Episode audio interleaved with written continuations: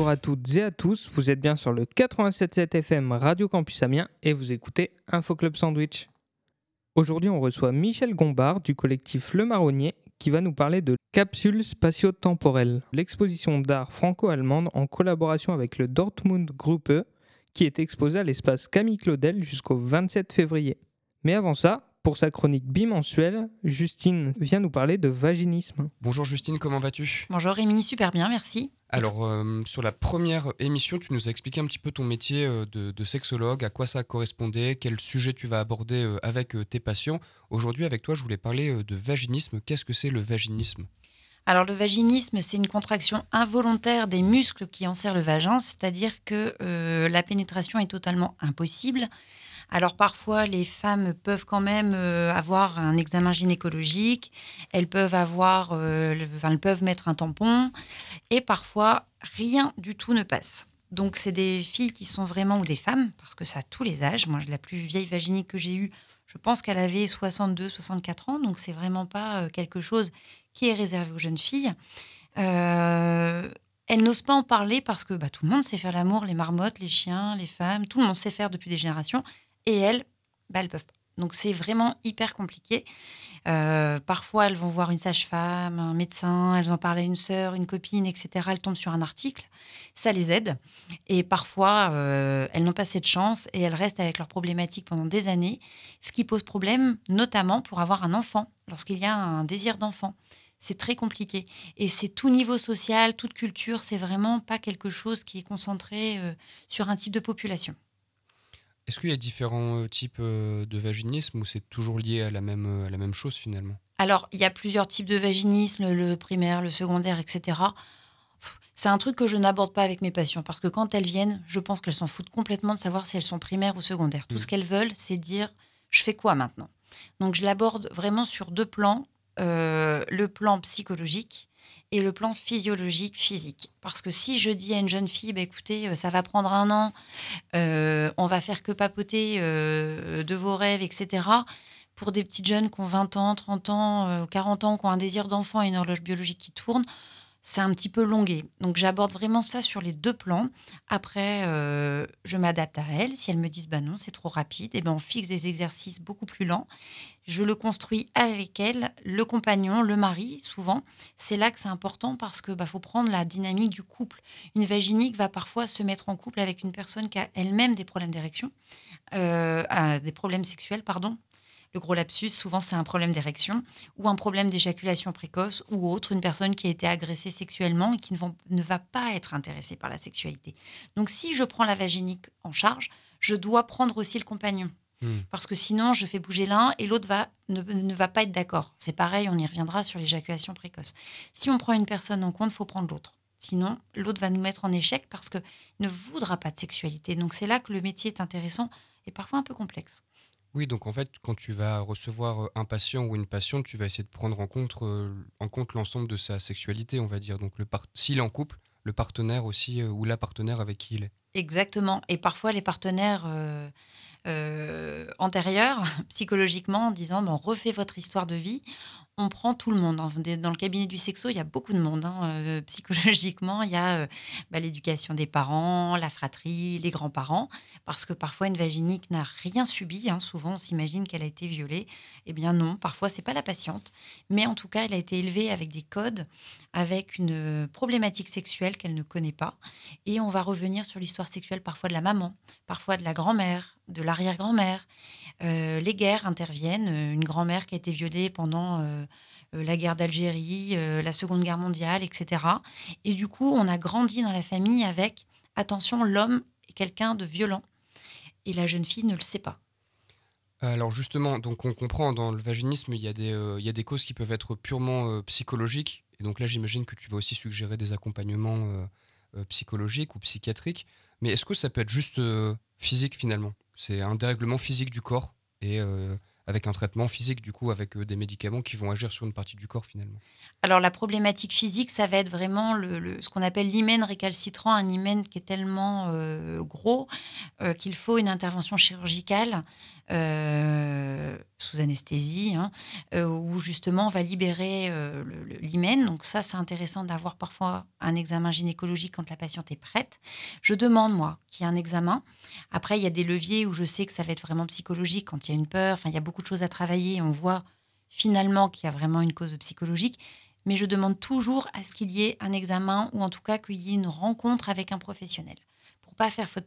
Une, je n'aime pas dire que c'est psychologique quand avant le, le, physique n'a pas été exploré. Je trouve que c'est pas c'est pas cool vis-à-vis du patient. Après, euh, souvent, ça va être des choses. Euh, le patient va dire c'est physique parce qu'il y a une mycose, parce qu'il y a des douleurs, etc. Mais réellement, le, le sujet principal, ça va être ça. Euh, justement, donc, est-ce qu'il y a des traitements euh, tout simplement euh, au vaginisme ou alors à part un accompagnement finalement euh, à part venir voir le, le, sexologue ou le psychologue est-ce qu'il y a un traitement est-ce qu'il y a un médicament pour, pour régler ce problème sur le court terme on va dire? Alors c'est plurifactoriel. On est plusieurs à, à, travailler autour de ça. Il y a des, des kinés des sages-femmes qui vont faire des massages alors après, euh, euh, il y a aussi des, traitements par euh, dilatateur, c'est des sortes de, crayons, de sextoy, on y met la, taille qu'on veut, veut. Il y a plusieurs tailles, c'est en plastique, c'est rose, c'est super ludique, et puis ben, on doit insérer le petit dilatateur, et puis on y arrive au gros, etc. Donc moi, c'est des jeunes femmes qui arrivent en disant, bah, ça y est, aujourd'hui, j'arrive à mettre le gros, ça fait mal, mais ça rentre. Sauf que entre un bout de plastique ou une, une kiné qui va venir et qui va masser, qui est une femme, il n'y a pas de rapport et un homme qui, au bout d'un sexe en érection, c'est pas pareil. il y a une question de contexte en fait. c'est super hmm. important. Parce que l'homme, quand il représente quelqu'un de dangereux et qu'on hmm. a encodé que ça peut être un agresseur, entre un bout de plastique inerte qu'on insère soi-même et un homme avec toute la puissance virile de l'érection, c'est deux choses différentes. Oui, il y a une différence du coup entre une rééducation et, euh, et euh, l'acte sexuel. C'est ça aussi que tu nous dis. Quoi. Exactement. Ok. Donc il y a quelque chose de, de la, qui, qui, qui, est de l'ordre de la thérapie, il y a quelque chose qui est de l'ordre de la rééducation. Finalement, ça a l'air d'être assez complexe, mine de rien. Euh. C'est là où on doit jouer sur tous les, tous, les, tous les angles. Et puis parfois, je me rends compte que ben, on part sur du psy, puis c'est que du physique. Faut... En fait, c'est ça. Et puis il y a des patientes qui vont me dire Non, Justine, moi je veux pas aller sur du, du, psychologique, ça m'emmerde, ça fait 20 ans que je suis en thérapie, mmh. je m'en fous. Et ben on dit Je mets ça de côté, je vois bien qu'il y a un souci, mais je dois aller là où le patient veut aller aussi. Je dois lui donner des clés, des exercices. Donc, euh, c'est là où c'est, comme vous dites, hyper complexe et je dois vraiment jouer avec le, partenaire. Ok. Euh, justement, peut-être pour terminer cette, euh, cette petite pastille, à quel moment il faut venir te voir Quand on se pose des questions, qu'on se dit que ça peut être le vaginisme, qu'est-ce qui doit nous mettre la puce à l'oreille et, voilà, et qui fait qu'on doit venir te voir ou aller voir un psychologue ou un médecin? Quand on sent qu'il y a quelque chose qui ne va pas, quand on, on se sent hyper mal à l'aise. Moi, j'ai plein de patientes qui disent bah, Mes amis font des blagues, donc quand on sort, je me sens pas bien, je vois qu'il y a un truc qui ne va pas, je ne sais pas à qui en parler. Quand il y a une souffrance, en fait. Très bien, eh bien, c'est entendu. Merci, euh, Justine. Merci, Rémi. Merci beaucoup, Justine, pour cette chronique. Place maintenant à l'interview de Michel Gombard. Je suis avec euh, Michel Gombard du collectif euh, Le Marronnier. Bonjour Michel. Bonjour. Alors est-ce que euh, pour commencer, vous pourriez un peu euh, me parler du collectif et euh, de ses origines? Alors on est un collectif depuis une dizaine d'années à peu près. Et l'origine, c'est simplement des, artistes qui se sont rencontrés parce qu'on avait un ami qui avait un, c'était lui qui avait le plus grand atelier. Donc voilà, c'était un lieu de réunion, de discussion, et puis, et puis voilà, après ça s'est fédéré autour d'un groupe qui est toujours mouvant. Quoi. Il y en a qui rentrent, il y en a qui partent. Mais euh, voilà, on continue. Il y a une sorte de, de toujours de plaisir renouvelé à bosser ensemble. Donc aujourd'hui, vous avez une exposition euh, ici, euh, place Camille Claudel. Donc c'est capsule spatio-temporelle en partenariat avec le Dortmund Gruppe. C'est bien ça? Oui, oui. Alors ça, c'est très intéressant parce que, d'abord, le Dortmund Gruppe, c'est une grande institution à Dortmund euh, qui date de l'après-guerre, qui a été un moyen de reconstruire un art libre et engagé euh, après, après la guerre, après la Seconde Guerre mondiale. Donc ils ont une longue histoire. Et on l'a croisé en 2010 lorsque je suis allé exposer à Dortmund. Donc j'ai rencontré ces gens. ça s'est très bien passé, il faut le dire, et puis, bien que je ne parle pas allemand. Et euh, l'année d'après, on les a invités ici, dans ce lieu même. Et voilà, depuis ce temps-là, on s'invite régulièrement, enfin, dès qu'on a la possibilité de le faire. Et c'est toujours des échanges fructueux et intéressants. Oui, je pense euh, à l'exposition euh, Tension qui avait lieu ce coup-ci à Dortmund en 2022. Est-ce que vous pourriez nous, dire un petit mot de, cette expo-là? Alors pour Tension, bah, l'idée c'était, comme son nom l'indiquait, c'était de témoigner de, je dirais, la violence du monde et que on n'était plus, euh, avec l'invasion de l'Ukraine, on n'était plus à l'abri. Euh, euh, longtemps, on a cru que l'Europe était tranquille et que les autres vivaient leur vie difficilement. Sauf que là, on est rentré dans le jeu aussi. Et on voulait témoigner de ça, des risques qui sont là. Donc euh, la guerre en Ukraine, mais aussi les problèmes climatiques, euh, les problèmes politiques, avec la montée de l'extrême droite.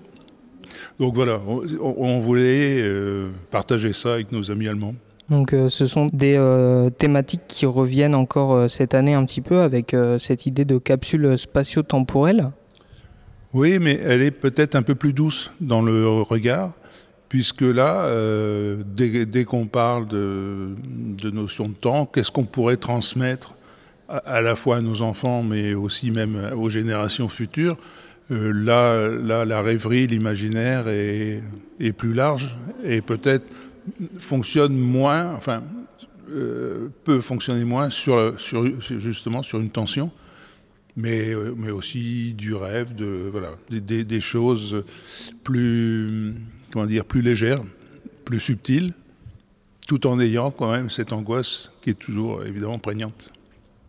Donc euh, concrètement, euh, comment on fait pour organiser une exposition comme celle-là et surtout comment on fait pour travailler avec un collectif d'un autre pays à distance? Bah Alors, en réalité, c'est très simple et c'est facilité par les réseaux sociaux. C'est-à-dire qu'il y a des échanges par mail, euh, on envoie des œuvres, euh, des, images, des machins. Et puis, euh, et puis voilà, le, le, truc ça, se, se, met en place.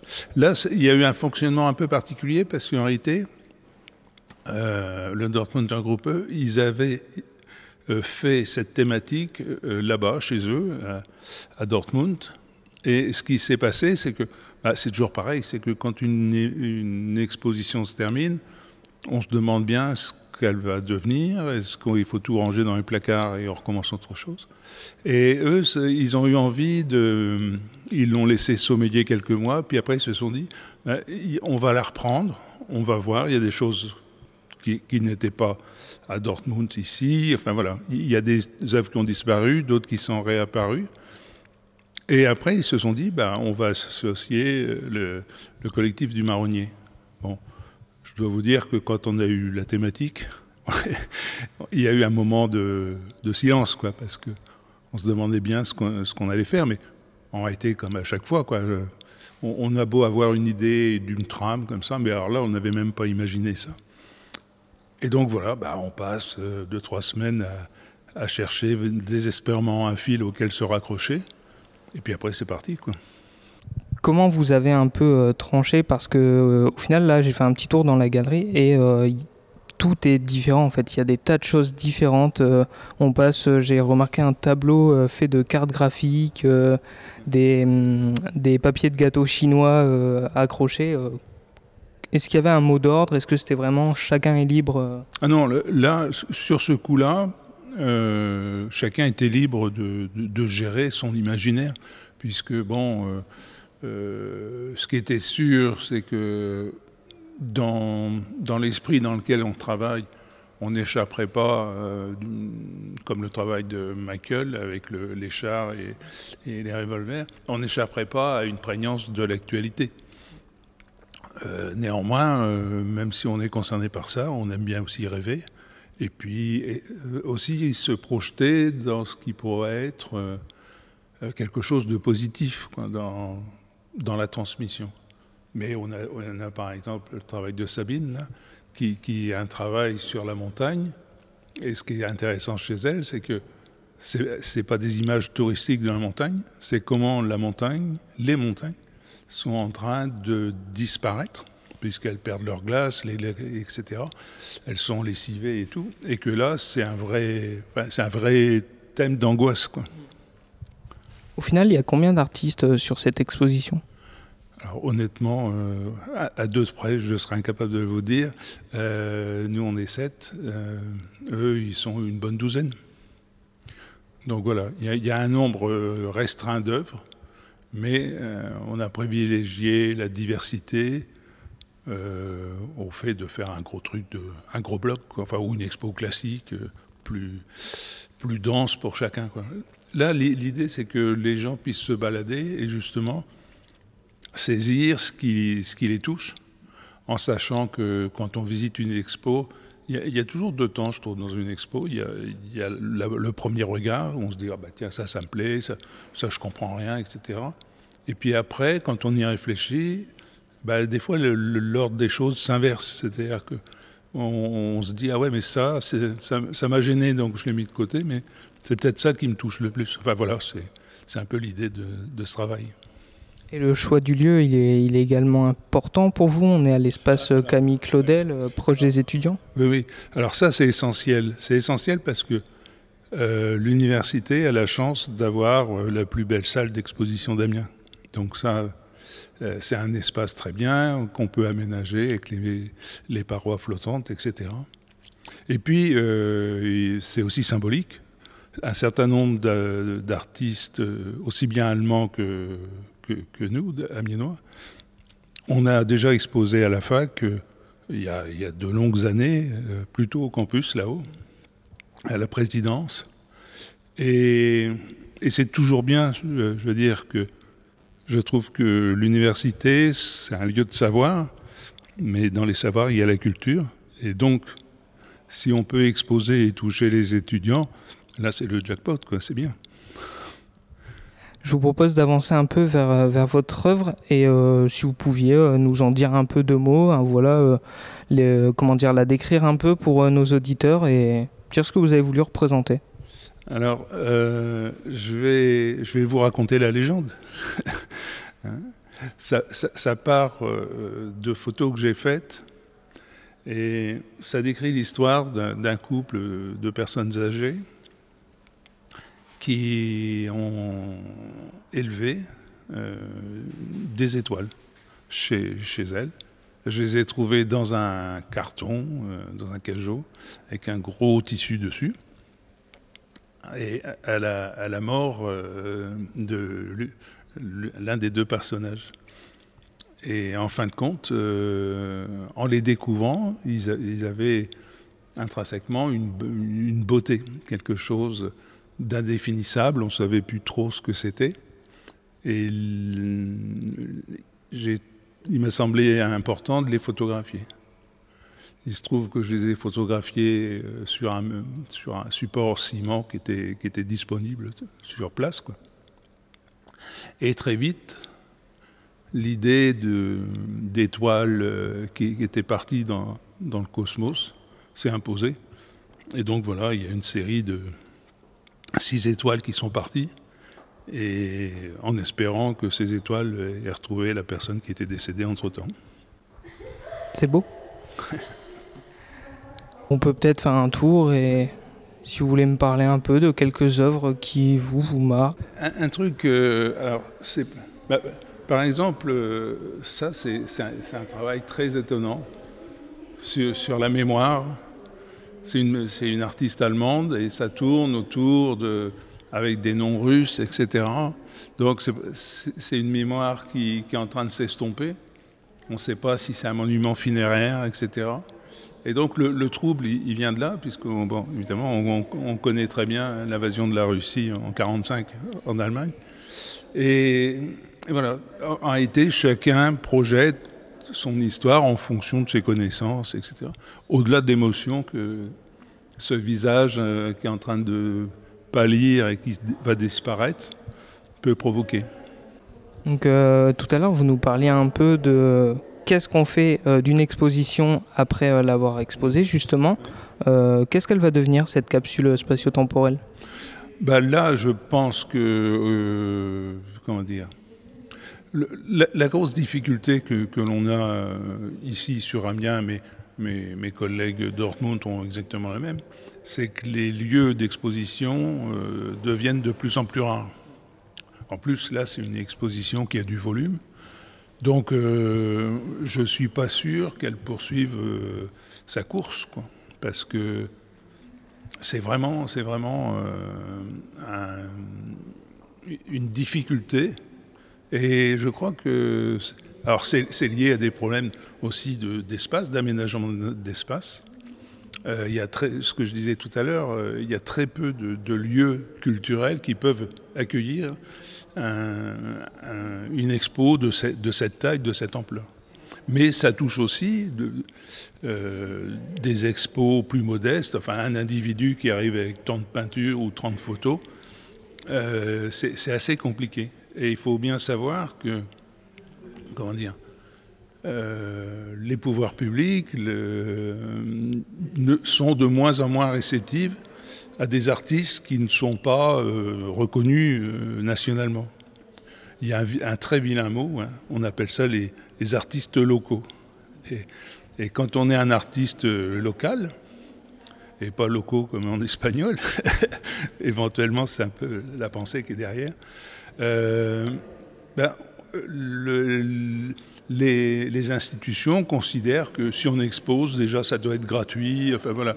Et, du coup, ça, fausse le rapport.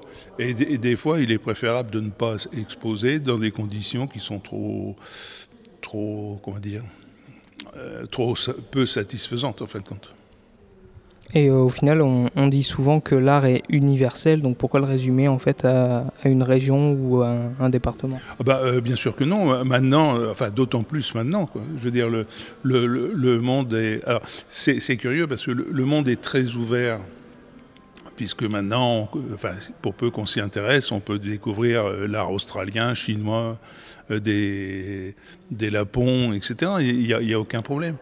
Sauf que l'emprise de l'art contemporain en, ce moment se réduit à quelques acteurs qui valent un, pognon de dingue, pour reprendre une formule un peu connue, et qui, qui, qui briment et qui masquent toutes les autres tentatives d'expression. Donc il y a quelque chose qui marque euh, quand on rentre euh, dans la salle, c'est euh, la sculpture en plein milieu qui s'appelle également capsule spatio-temporelle. Ah oui. Bah, alors là, c'est comment dire, c'est quelque chose de très ludique en fin de compte. Hein. Et puis, bah, la seule, alors il n'y a pas d'explication. Je crois que le seul truc, c'est de venir la voir, de tourner autour, et après, euh, elle n'apporte pas un message immédiat. Après, c'est à chacun de voir ce qu'il y a dedans. Et peut-être qu'il pour qu'elle devienne encore plus pertinente, il faut s'en détacher puis voir ce que, comment nous, on, se situe par rapport à ça. Mais le message n'est pas direct. Hein.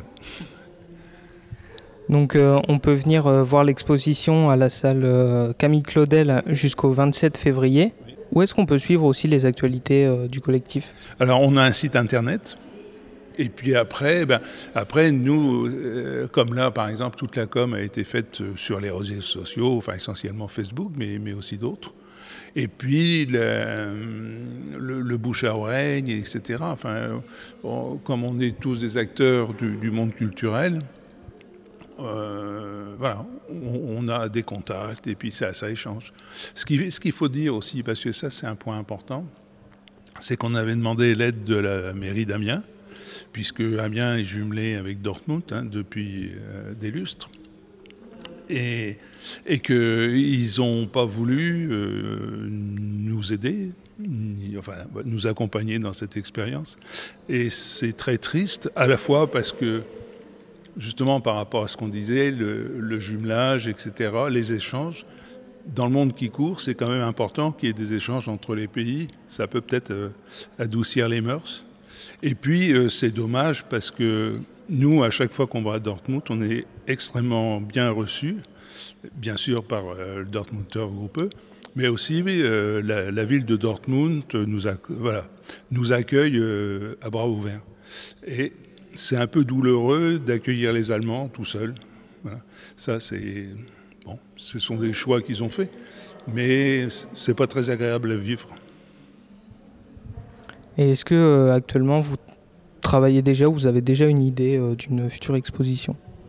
Alors euh, nous, en tant que collectif, oui, il y a un projet qui est en train de se mettre en place pour juillet-août sur, sur la ville d'Abbeville. Ça sera donc une exposition longue qui va se dérouler dans le Carmel, qui est, qui est un lieu assez étonnant, très, comment dire, très particulier puisque c'est un lieu religieux qui est, qui est, enfin, qui est abandonné et qui a des caractéristiques aussi de, prison, hein, parce que c'était aussi un lieu d'enfermement, même si c'est un enfermement volontaire. Donc il y a une ambiance particulière dans ces lieux et on va faire une expo autour de, la thématique euh, libre, point d'interrogation.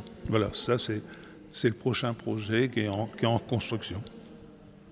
Merci beaucoup Michel.